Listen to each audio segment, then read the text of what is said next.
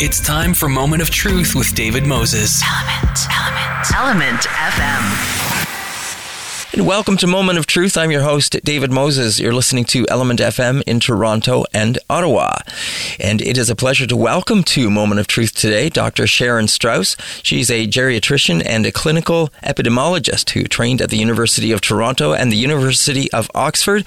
She is the director of the Knowledge and Translation Program and physician in chief at St. Michael's Hospital and professor in the Department of Medicine at the University of Toronto. She also holds a Tier 1 Canada Canada Research Chair in Knowledge, Translation, and Quality of Care, and has authored more than 400 peer reviewed publications and three textbooks in evidence based medicine, knowledge translation, and mentorship. And since 2015, she has consistently been in the top 1% of highly cited clinical researchers as per Web of Science and has an H index of 86. It's a pleasure to welcome you to the show, uh, Dr. Straus. Thank you very much for having me, David. Really, really appreciate the time. If you don't mind me uh, asking, I'm not sure of what that H index uh, means, if you don't mind me asking. Yeah, great question. Um, so, as you know, in, in the academics uh, life, we get assessed based on things like um, publications and, mm. and, grants and things like that, because you know everybody always likes to count up those things. Mm. And and one of the things that people like to count is um, how many times your articles get cited, and um, and so then the H index is a measure of that. So then, if you've got an H index of five, that means you've got five articles that have been cited five five times. Um, if you've got an H index of 100, that means you've got 100 articles that have been that have been cited 100 times. So, um, so it's really a measure of how many times your your articles get cited, and and the idea behind it is that it's supposed to be a little bit of a better measure than some of the other kind of more traditional metrics, like mm. the impact factor of a journal, for example. Okay. So, um, so it's it's one of the one of the metrics that um, that's often used in um, in, in assessing people. I see. Great. Well, thank you for explaining that. that maybe that is something uh, that you'll be uh, be able to come out with after you've done these studies that you're working on now, and that's why you're here today to talk about this pan Canadian studies that are investigating why COVID nineteen has been so devastating to long term care facility residents and staff. Now, you are heading up a study that will include uh, people in 72 long term care facilities in the Greater Toronto area as well as the Ottawa Champlain region. And and uh, part of what you're going to be doing is finding out how many people previously had COVID 19 and whether they had symptoms or not, as well as determine what the factors uh, at the facilities are, what the individual factors were, and what immune response levels are associated with previous COVID 19 infection or with prevention of infection, as well as you're going to be tracking how the COVID 19 vaccines influenced immune response over time. And uh, now, this is part of uh, some other studies that are happening across the country. I, am not sure of the timeline of this, but could you would you mind explaining a little bit about the study you'll be doing and how it will be related to the other cross provincial studies that are taking place? Yeah, no, no, for sure. Thank you. So, so our study was just recently funded, and um, and we we heard in December of, of 2020 that our project was funded, and it'll be happening over the over the next year or so. And and basically, um, with the COVID Immunity Task Force, which is a national initiative, they've really been trying to identify how we can advance research efforts to fill some of the gaps that that we have around understanding COVID and and our immune response response. And in particular, our project was funded to address some of the gaps around the long-term care home sector, and in particular, trying to trying to identify why um, that sector was so particularly hard hit mm. with COVID, and really to, to gain a better understanding of, of both the immunity as well as the vaccine-associated um, immunity to inform not just now, but but also in in future. And um, and so our project is is um, is really based on on some work that we've been doing since March of of 2020, when the pandemic first started, and and trying to support the the work in the long term care homes and and the outbreaks. And and I'm, I know David that you know and all and your listeners know that you know we've been terrible witness to the, the, the, horrible tragedy that we've seen in long-term care across Canada, and and in particular, we were we have been doing some work to understand how we can support the long-term care homes from an infection prevention and control perspective, as well as understanding how to, to optimize wellness amongst the staff and and really trying to then integrate that with some work to understand the immunity side of things as well. So, um, so that's that's kind of a an overview of our project, and then there was a number of other projects that that were funded across the country as well to understand what was going on in the long term care sector in different provinces, and I think that's going to be hugely helpful to to to help us have a better um, evidence based and understanding of the immune systems in the residents in long term care homes as well as the staff in long term care homes. And now that we have the vaccines as well, the response to the vaccine now, but also over time. Right. I'm sure there's going to be no shortage of all kinds of questions that are going to, going to be asked over the next number of years having to do with looking back, uh, just like you're, you are sort of uh, picking up that from with, with what your study is doing, but also looking forward in terms of uh, n- not only in terms of the, the health side of things, but also, I guess, in terms of uh, how our, our long term care homes are, are, are funded, how they're put together, what can be done to improve the situations in these, because we, we, we were really uh, hit by a landslide of, of a lot of questions around this whole thing when COVID hit, weren't we? Absolutely, and uh, I was I'm on a task force as well for the Royal Society of Canada, and along with colleagues, including Dr. Carol Estabrooks for the, from the University of Alberta and others, we did a, a report for the Royal Society that came out last June that really kind of highlighted some of these factors in the long-term care home sector, and in particular highlighting that you know, we've had a ton of different inquiries and commissions and reviews that have happened over the last 50 years in the long-term care home sector and they've all identified the same challenges and and covid has not um, revealed any anything new amongst mm. these things but it's really i think what covid has done because of um, because of things that are unique to covid in terms of its transmission mm. rate mm. and things is is really highlighted some of these fundamental challenges within the long-term care home sector. And, you know, and in particular, how we in Canada have, have really neglected these, these issues despite, you know, report after report and commission after commission showing the same things, such as our failure to support the, the staff mm. in the long term care mm-hmm. home sector. And you know, as, as you know, if we look across the country, the, the you know, 90% of the, the direct care within the long-term care homes are provided by, you know, Ontario, in Ontario, what we would call personal support workers.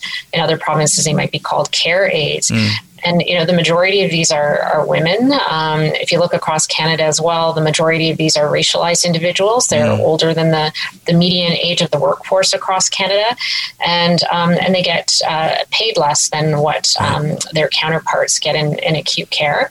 And so it's a it's it's a huge challenge that these are individuals who um, you know are, are, are undervalued and their work is undervalued, which also has a, makes a statement about what value we place on the residents who are living in the long term care mm. home sectors and the ageism that mm-hmm. exists. Mm-hmm. Because these are homes. You know, we, they're long-term right. care homes. They're yeah. not long-term care hospitals, and these yes. are homes for the residents. And and so I think that you know it has highlighted that we have not um, we have not addressed these these challenges and and really thought about um, how best we can support the residents and uh, and their needs, which have again, um, you know, grown over time as well as, as you know, about two thirds of them have a diagnosis of dementia. Many of them have in multiple chronic diseases and so their care needs have increased without us you know providing the, the relevant support for the for the staff. And and that's been you know some of the major factors that's contributed to what we've seen in long-term care homes in yeah. canada. Yep. And, and, I'm sure those people have a very stressful job uh, in many instances, and um, having them put under the whole uh, situation that, that COVID has brought on. I, I want to go back to uh, something you said off the top, and that is about the uh, the uh, COVID nineteen Immune Task Force or the mm-hmm. CITF, and that's this is a federal government task force. Is that right? That's right. That's right. It's funded by it's funded at the federal level and um, and uh, was was implemented to address some of the some of the gaps and advance our understanding of um, the seroprevalence of COVID and and um, advance our knowledge of, of how um, our immune systems are responding to, mm. to COVID. And now with the vaccine coming out, it's identified you know additional questions that that we need to have answered as well. So it's it was really um, implemented quite quickly to um, to identify uh, research groups that could answer some of these critical questions to hmm. inform mm. planning. You know, I, I, just thought of this as you were talking there, and you'll be going through this this process over the next year or so, as you said. Will you be withholding that information until you've got all of that information back, or will you be updating uh, the the general population about things that you're finding as you go along? So, great question, and, and absolutely, in particular, our project. Um, so, our project is based on co creation, where we do it with all the relevant partners right from the beginning, from developing the questions through to completing the research, right through to, um, to disseminating. And so, people will be aware of the results as we um, as we learn them, and and um, and we you know are not going to wait for you know a year from now you know to, to reveal everything at the end. Mm. You know, we have different um, different milestones along along the way that we will be able to um, to share with with all of our partners on the team, but also more broadly with um, with the public.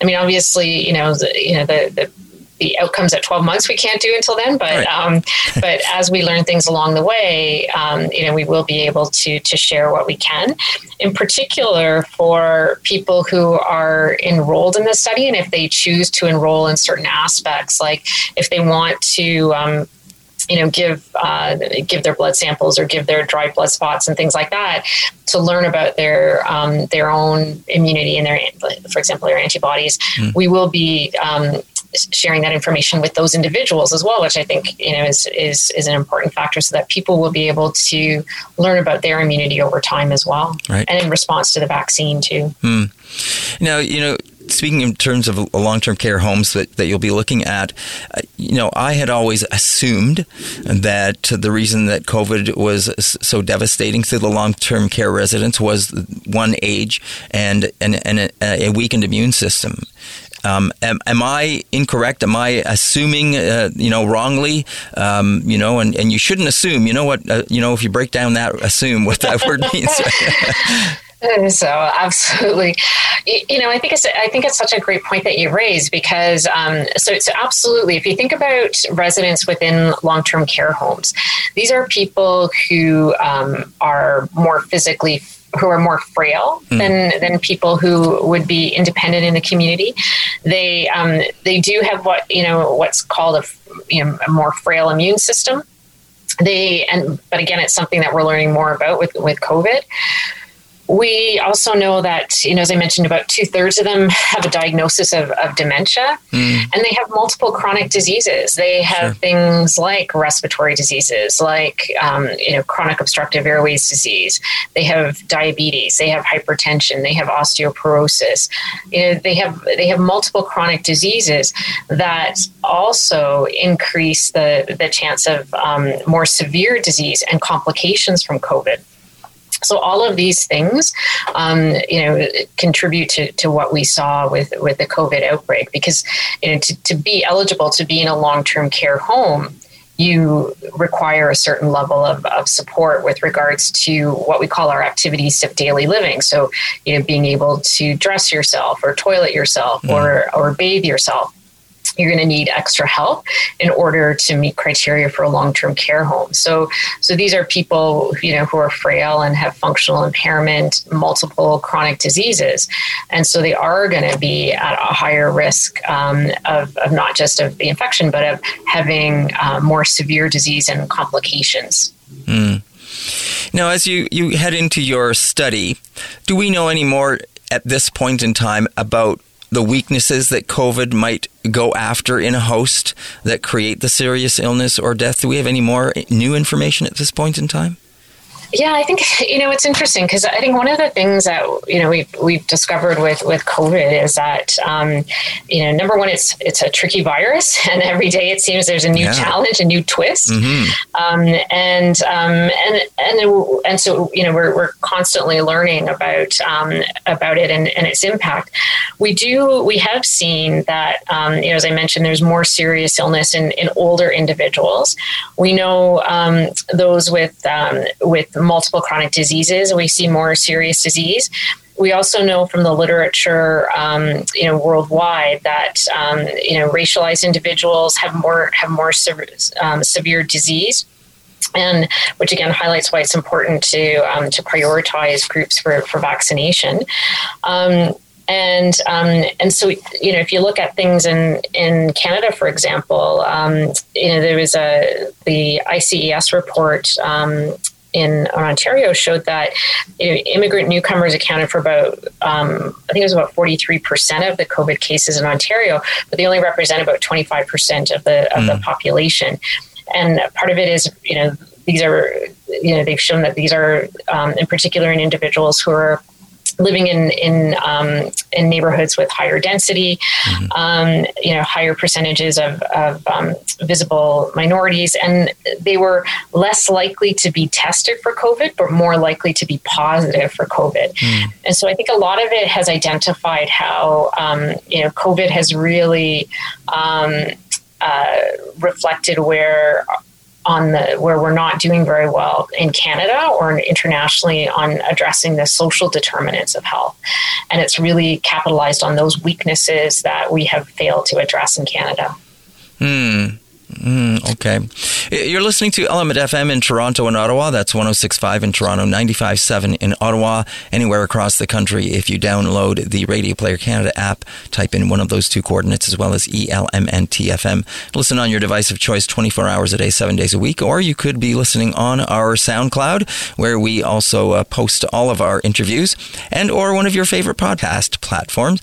And uh, if you're listening on one of the uh, other radio stations that also carry Moment of Truth, we welcome you as well. My guest here on Moment of Truth is Dr. Sharon Straus, and we're talking to her about a study that she'll be getting into over the next year. It's part of the Pan Canadian studies that investigate why COVID 19 has been so devastating to long term care facility residents and staff. And it's a pleasure to have Dr. Straus on the show. Now, your study is going to be using 72 long term care facilities in the Greater Toronto area as well as the Ottawa regions. You're going to be recruiting the residents, the staff, and family members as well on how. So, do you have any idea roughly how many people you might be looking at over the next year? Uh, so, um, so we're going to be. We anticipate, at least for our some of our sampling studies, that we're going to be accessing about twenty two thousand people at baseline, and then mm. Again another twenty two thousand people at twelve months. And those are and that's really for um, in particular for some of the antibody testing that that we're um, proposing to do.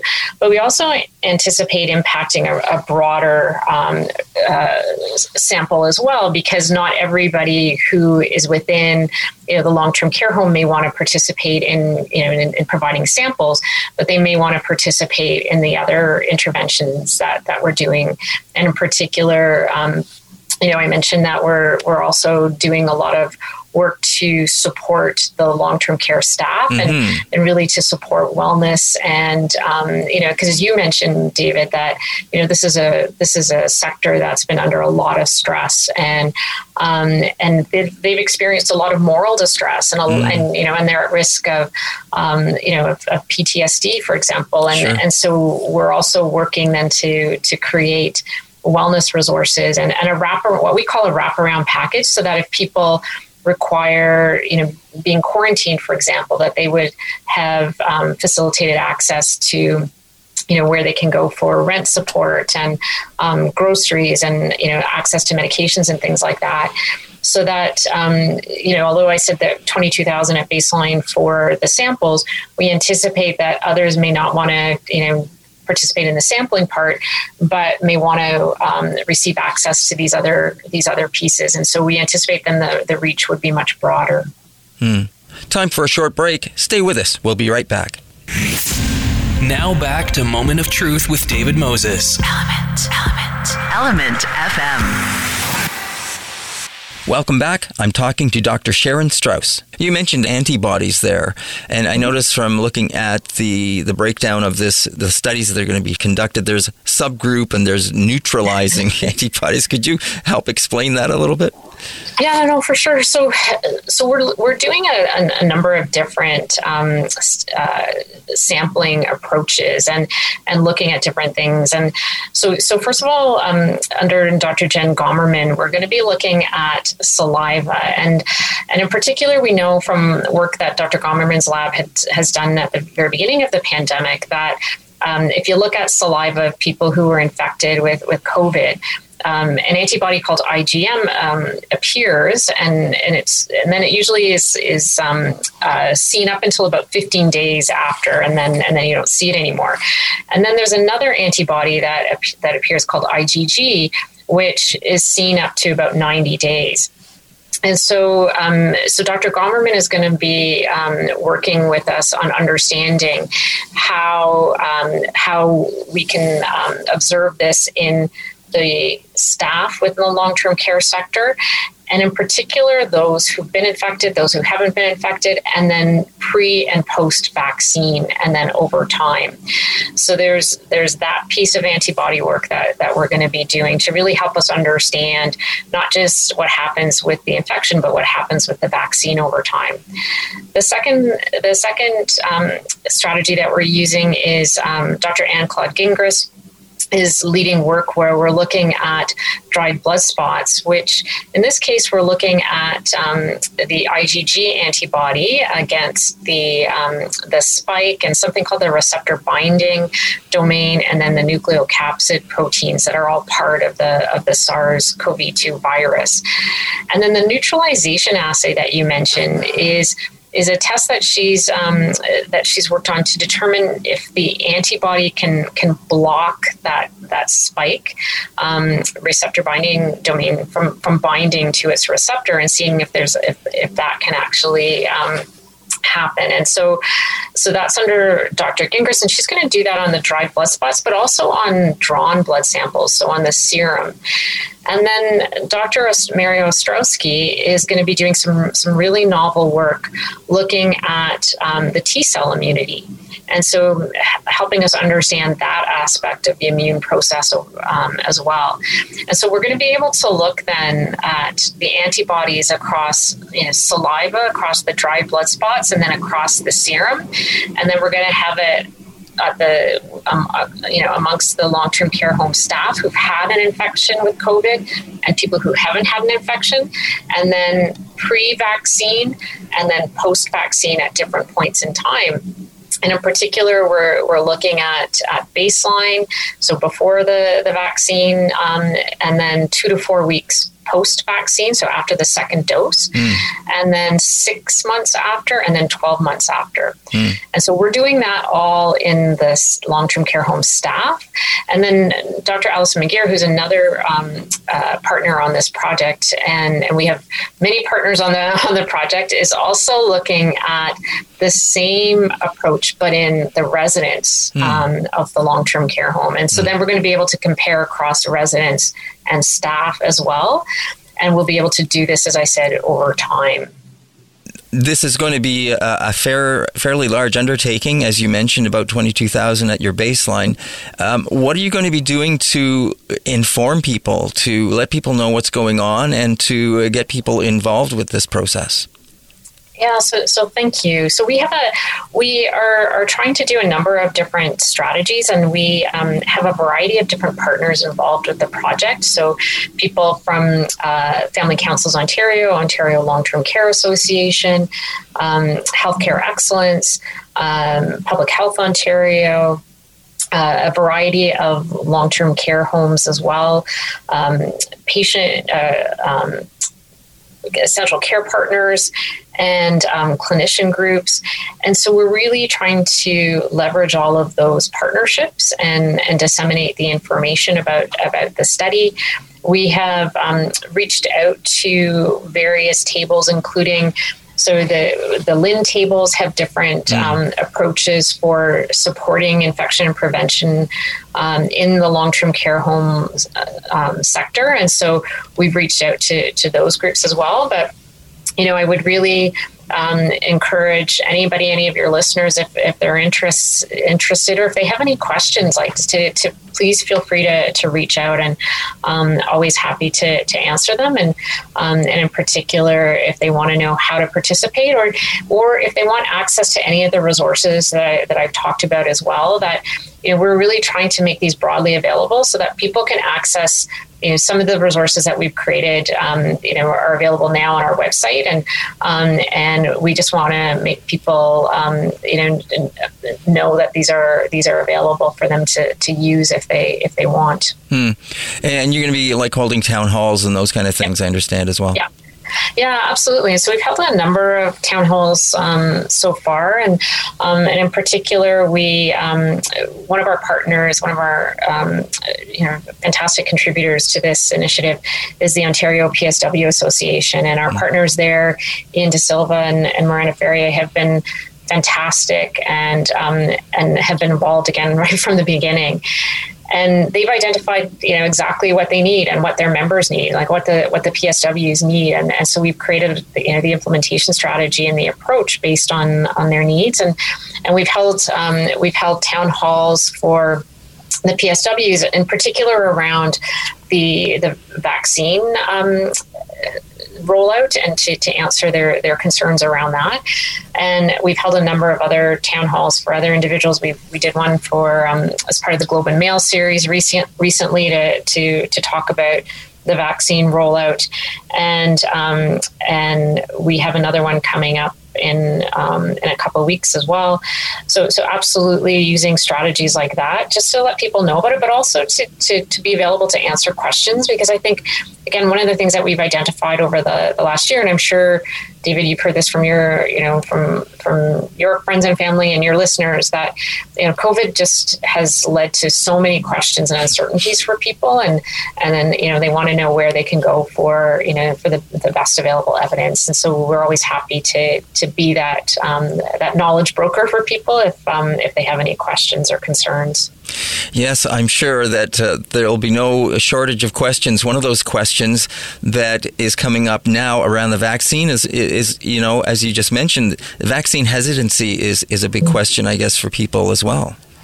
Yeah, no, no, absolutely. And I think that, you know, right from the beginning when the vaccine, um, the, the first two vaccines were approved in December, you know, there's certainly been a lot of questions and, and concerns that people have had about the vaccine. And this is one of the areas we've been working with the Ontario PSW Association um, on and, and, and, others, and to really understand what those what those questions are. And um, you know, and some of the common things that, that come up is you know people talking about um, you know mistrust of decision makers or policymakers mm. because the decisions and the guidance changes so frequently and, mm-hmm. and, people not knowing who to listen to and to trust and mm-hmm. so can we mm-hmm. trust about the vaccine now um, you know, people were concerned about the, the perception that the vaccines were approved very quickly and, and um, you know, and, and how, what was the approval process.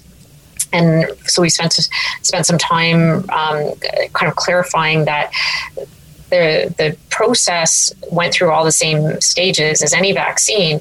It's just that efficiencies were found in terms of like an, a rolling, ongoing assessment of the, of the evidence that allowed them to be more efficient other questions that have come up are around, um, you know, is the vaccine going to make me ill? You know, does it contain animal products or, um, mm. you know, or fetal tissue? And and so there's a lot of questions like that that that that people have had and.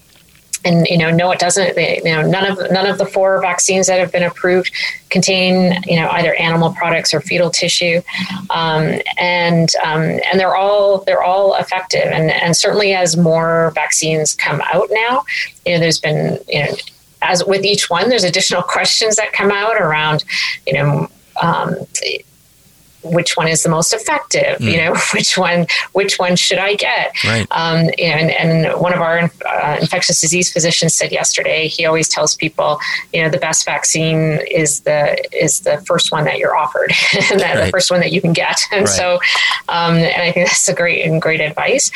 But now there's more questions around now that the guidance you know is, is changing around the timelines between dose one and dose 2 mm-hmm. um, for the vaccines that are requiring two doses and so there have been a lot of questions about that. And so um, a lot of our town halls have been to, to answer those questions and address some of the myths that have, have mm-hmm. come up about the vaccine and um, and hopefully address people's um, people's concerns. And we've created some infographics as well, and and those are on our on our website, um, wellness um, wellnesshub.ca. Okay. And if anybody is interested, um, you know, I would encourage them to have a look at that. We're just in the midst of, of updating it to include the the Janssen or the Johnson and Johnson vaccine that was just approved, so that that um, the latest one will be available. But um, it, you know the information and, and how the resident or how the viruses or viruses how the um, how the vaccines are approved in Canada all those processes are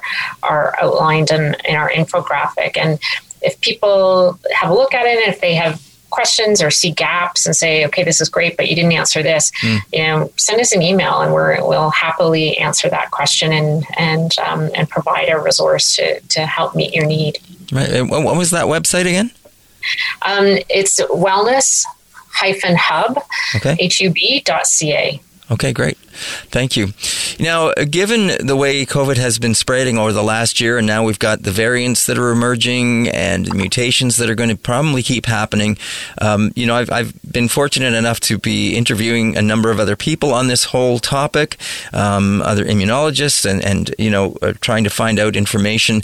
And, and I guess as we go forward, in, in terms of what you're going to be looking at, and part of those things is is um, how many people may have been asymptomatic and have been exposed to this already. Do you expect that you might find that the, a, a greater part of the population has already been exposed to the virus?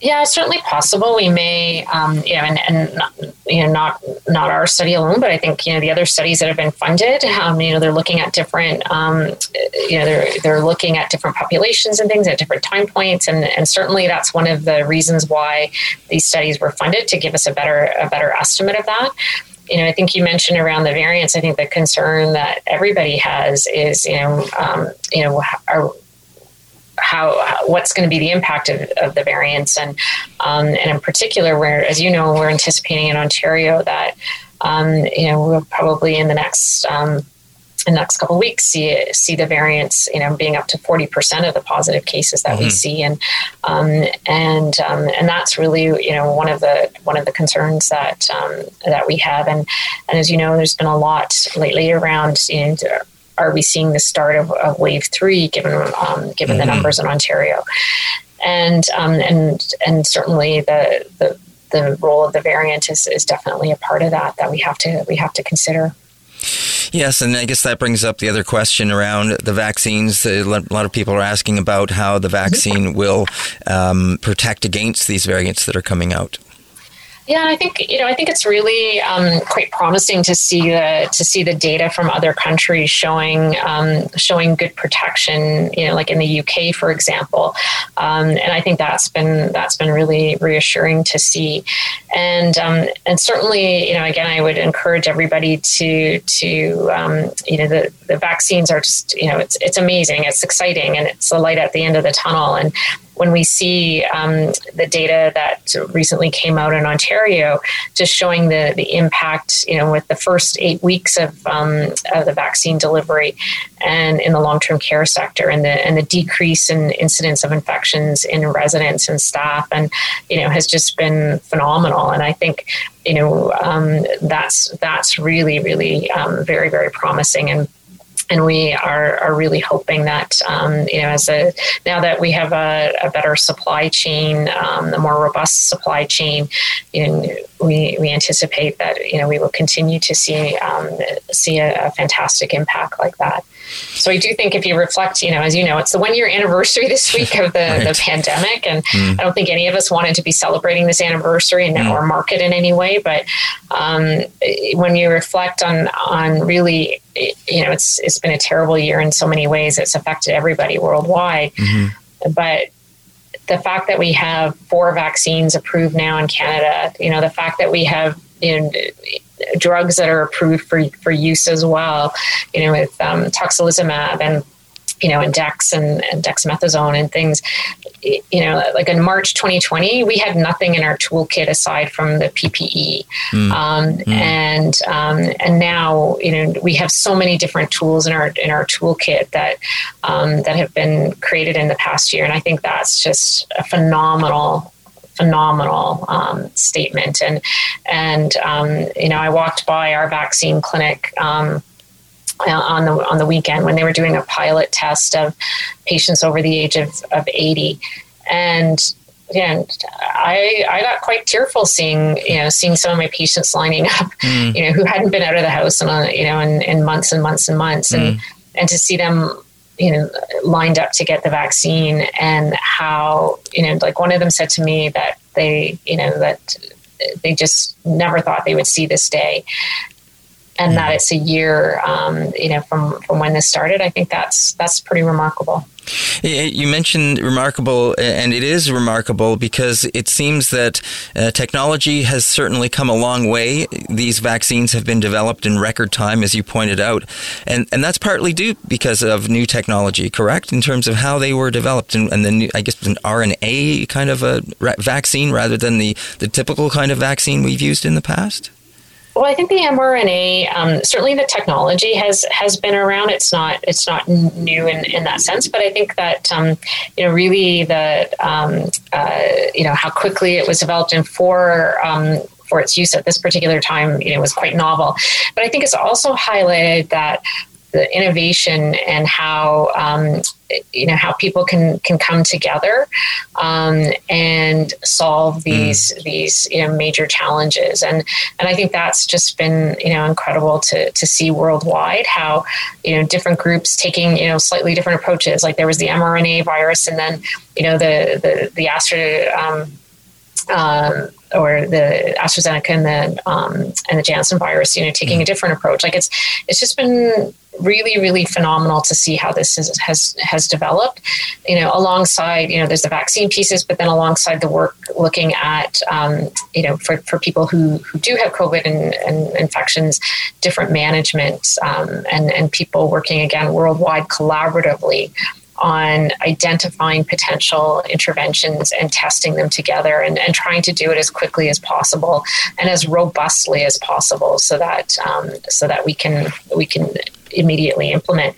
But I but I also realize that it's challenging because you know when everything when there's so much that's going on and we and there's so much that we don't know but there's so much research that's going on to try and fill these gaps you know I, I, I do think that sometimes um, you know people maybe aren't um, aren't always we, we don't do a very good job sometimes about talking about all these different things and what the processes are and that there are checks and balances that are um, that are in place to make sure that everything is done safely well, I think we're probably going to see more of these uh, these things appearing over the next year as well as you continue to go through uh, with your study that you're going to be doing, and we look forward to hearing more about the findings that you will be presenting and, and bringing forward. And uh, we thank you for all the work that you do to help us get through this uh, COVID nineteen pandemic that you and your your uh, peers will be working on. And uh, you know, the other thing that you mentioned earlier was stress and and and the work that you know you're going to be doing to help with the, the workers themselves, the staff in these long term care homes. Uh, stress is a big factor in those areas. So, so absolutely, and I would just encourage everybody to, um, you know, it's it's okay to, to say that you're not doing okay and, and mm. to, to, to need help, and you know, I always encourage people to, um, you know, to, to reach out and to, to, also to check in on each other to make sure that you regularly check in on people, and in mm. particular, mm. socially isolated seniors, older adults who are living in the community by themselves, you know, to, to check in on them, but but everybody needs to have, you know, we often talk about, and um, you know, in my in my department of medicine, we talk about having a wellness buddy, so that you have somebody that you know that you can, um, who's going to check in on you, and you check in on them. And I think it's so important that we, you know, we we don't forget that, and and look after each other, and look after ourselves, um, and you know, and make sure that everybody um, is mindful of that, because it's very easy to um, to forget about that, and um, and absolutely agree that it's been an incredibly you know challenging and stressful year for, for everybody around the world. Um, and you know, it's it's again, it's it's remarkable to see what's happened in the past year and how everybody is, has pulled together. And you know, I always tell everybody that I have the best job in the world because, um, you know, I get I get to see patients and um, you know and interact with learners and and then I get paid to ask and answer questions for a living. Like I can't believe how fortunate I am. Mm. But one of the one of the silver linings of COVID has been to be able to walk into the hospital, you know, every single day and to see the incredible acts of kindness that I that I get to see and how mm. people pull together and you know and and you know I'm I'm not saying I would I have enjoyed the COVID experience, but um, but that's one of the things that I see as a you know as a real um, as a real joy in the past year is just to see that kindness. Mm. I hear what you're saying, and I know that none of us have enjoyed the last year, but there there have been some things that have been positive in, in some ways that have that have come out of this as we move forward. Dr. Straus, I want to thank you very much for your time to uh, talk to us on the show and share uh, your uh, knowledge as well as what you'll be doing over the next year with the study that you'll be conducting, and uh, hopefully we can talk again in the future. Thank you very much. Happy to chat anytime, but thank you. Thank you very much. Take care. You too. Bye bye. Okay, bye bye. That is uh, Dr. Sharon Straus. She is a geriatrician and clinical epidemiologist, and she is trained at the University of Toronto and at the University of Oxford. And she is uh, also the physician in chief at St. Michael's Hospital and professor in the Department of Medicine at the University of Toronto. Been talking to her about the part of the study that she'll be working on with this pan Canadian studies investigation as to why COVID 19 has been so devastating to long term care facilities and residents and staff across the country country. And remember, if you have questions or if you'd like to find out more, one of the things you can do is go to uh, the website that uh, Dr. Straus mentioned, and that is wellness-hub, H-U-B.ca. Wellness-hub.ca. We'll be right back with more on Moment of Truth right after this. Now back to Moment of Truth with David Moses. Element, Element, Element FM. Welcome back to Moment of Truth. I'm your host, David Moses. You're listening to Element FM in Toronto and Ottawa, and of course, anywhere across the country if you download not only the Radio Player Canada app, but now we are on iHeart Radio as well. So take us anywhere. It's a pleasure to welcome Joe Hester. He is the Executive Director of Anishnawbe Health Toronto, but he is also an advisor to the Toronto Indigenous Health Advisory Circle as well as as Toronto Centre Local Health Integration Network and the Toronto Public Health Department. So, Joe, welcome to the show. Thank you. Anishnawbe Health Toronto, I believe, had some good news uh, in around December. I think that for a while now you've been looking to try and find a home for yourselves, and it looks to be that uh, perhaps that's now going to be happening. Yeah, it's uh, uh coming to an end of a, a pretty long journey, actually. I mm. can remember, oh, back in 2002, I believe it was, when we made our first submission to the Ministry of Health in terms of a capital project, uh, building a new facility.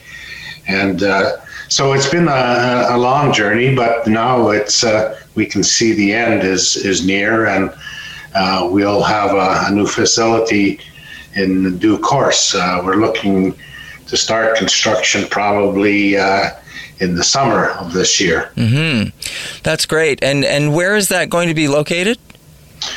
The the land that uh, we have is located at the corner of Front and Cherry Street in the West Donlands. It's a 2.4 acre parcel of land, and uh, we're also developing other other uh, things on that on that property, which includes one of our sister organizations, uh, Miziwe Biik, mm.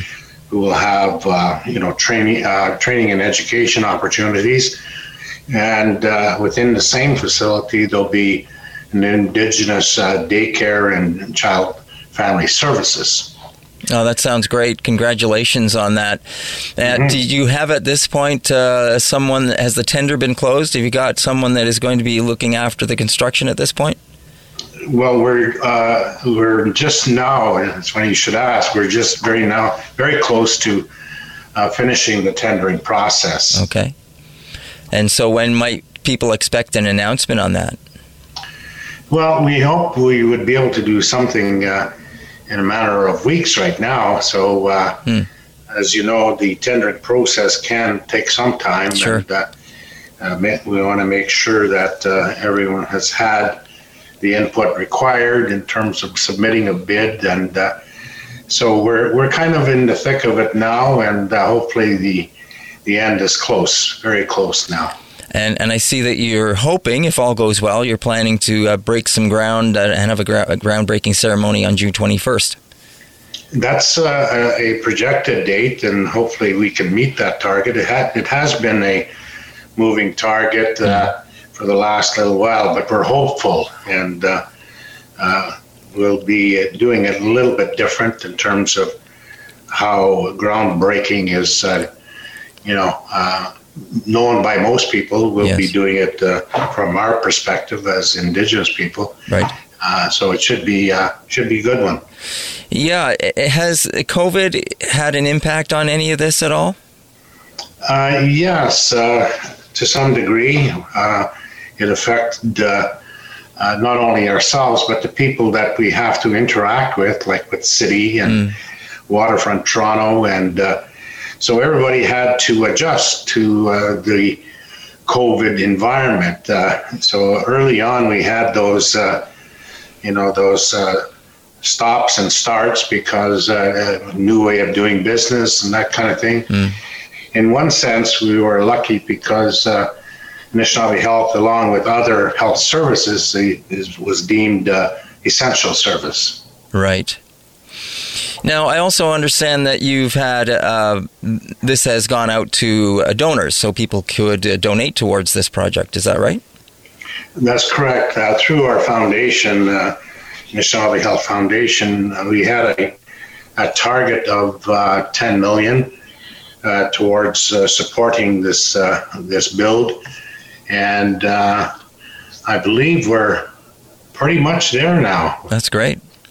It's been a successful uh, campaign, and uh, thanks to the board members there at the foundation and uh, uh Julie our, uh, Cookson, our executive director there. So it's been a good, hard work that they've all done and brought us to this point. Now, if people go online to Anishnawbe Health, uh, the Toronto or Foundation, you can actually see a, a picture of this uh, this um, uh, facility. Uh, it looks quite uh, beautiful uh, to begin with. Do you, roughly, do you know what the square footage is going to be?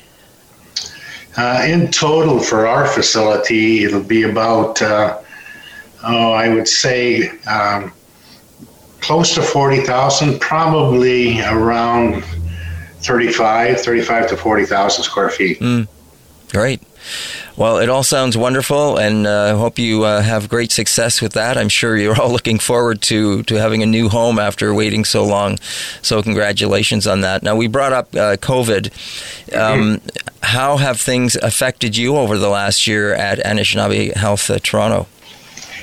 Um, yes, COVID has uh, been a challenge in many different ways. Of course, the we were uh, open throughout uh, COVID in terms of providing health services, albeit at a reduced level. Uh, a lot of our interactions were done in a virtual uh, sense or, or, by phone.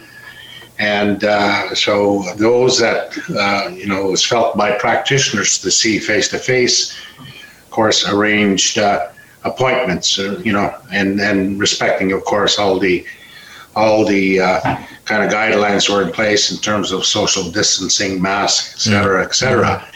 Uh, so it's been a challenge to not only uh, ensure safety of people accessing our services, but also it required of us to really change in how we do things. And, uh, you know, simple things like what we used to do, that get a check signed, for instance. Now you you got to do that virtually, mm. and uh, so you got to set up a whole different system to do mm. that. Mm. So uh, it's been uh, it's been in a word challenging, I guess, but uh, it also I think gave opportunity for for innovation to occur, and so we've experienced some of that as well. Uh, speaking of innovation and uh, COVID, um, is the mobile unit part of Anishnawbe Health Toronto or, or part of the things that branch out from the foundation? Yeah, the the mobile, or now mobiles, I should should say, we have. Uh, that, that's that's part of Anishnawbe Health Toronto mm-hmm. in terms of uh, being able to reach out uh, to deliver services as well. Uh, uh, in the early going, of course, we were doing a lot of testing, mm. and we were also doing flu vaccines as well. And, and of course, we were poised to get, to get to a point of uh, uh, of vaccinations, and that's what we're into right now. But the our first mobile, of course, was an RV, and we were able to do primary healthcare from from the mobile as well. Mm. It was particularly um, uh, efficient in terms of, excuse me, reaching people on the streets mm. uh, and being able to provide not only primary healthcare but to provide uh, testing and and uh, also terms of flu mm. uh, flu shots, mm-hmm. and now, uh, of course, vaccinations. Yeah. How would you say that these mobile units that you have that are helping, as you say, people that are on streets that are homeless, is making an impact on their lives? Uh, I think uh, very much so. Like we've had a a long history of, of working with the homeless population as you probably can appreciate, mm-hmm. uh, you know, reports in the past have identified a higher prevalence of our, of our people on the streets. And so it became very important to establish that relationship. And we've continued that throughout the years. And uh, so the, the impact uh, that we're able to make is based on, uh, you know, historical relationship, but also, you know, a trust factor built up where were easily recognizable and accepted on the street to provide services. Mm-hmm. What other things are going on with Anishnawbe Health Toronto during these times? Well, I think there's been, a, you know, as you know, probably the there's been a lot of talk on hesitancy.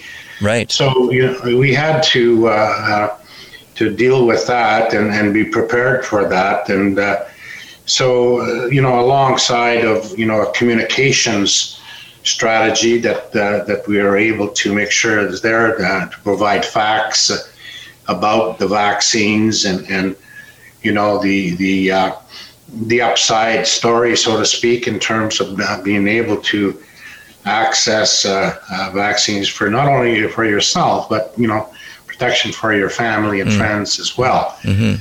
And, and, so I think in, in many ways we were able to overcome a degree of that hesitancy. Mm-hmm. And, you know, hesitancy is something that's been long entrenched, I think, uh, coming from, uh, you know, uh, it's just another aspect that is reflective of the relationship between uh, Indigenous people and Western society. It's a, it's a mistrust. Sure. It's too often the diagnosis in the past, uh, you know, was diagnosed was drunkenness, for instance. Mm-hmm. And so, you know, there's an admitted racism uh, yep. uh, in, in, the system, in the health system, that really has to be be addressed. And so, uh, I think when we're able to provide services directly to our people, then you know, uh, there's less resistance, less hesitancy to to make sure that you uh, you know, uh, access services not only for yourself but your family and community. Right, uh, Joe. As you think to the future and, and, the new building that you're going to be getting, do you think that that the COVID has had an, an, impact in terms of how you might be addressing or setting up the building in the future? I think uh, uh you know uh, it, it, goes without saying in terms of its uh, how we structure our work environment is certainly uh, has certainly been impacted, and and I think uh, you know we'd be remiss if we don't uh, analyze that a little bit more and look at our uh, need for a working environment and and be just as or more effective that uh, in terms of what we currently do or have done in the past.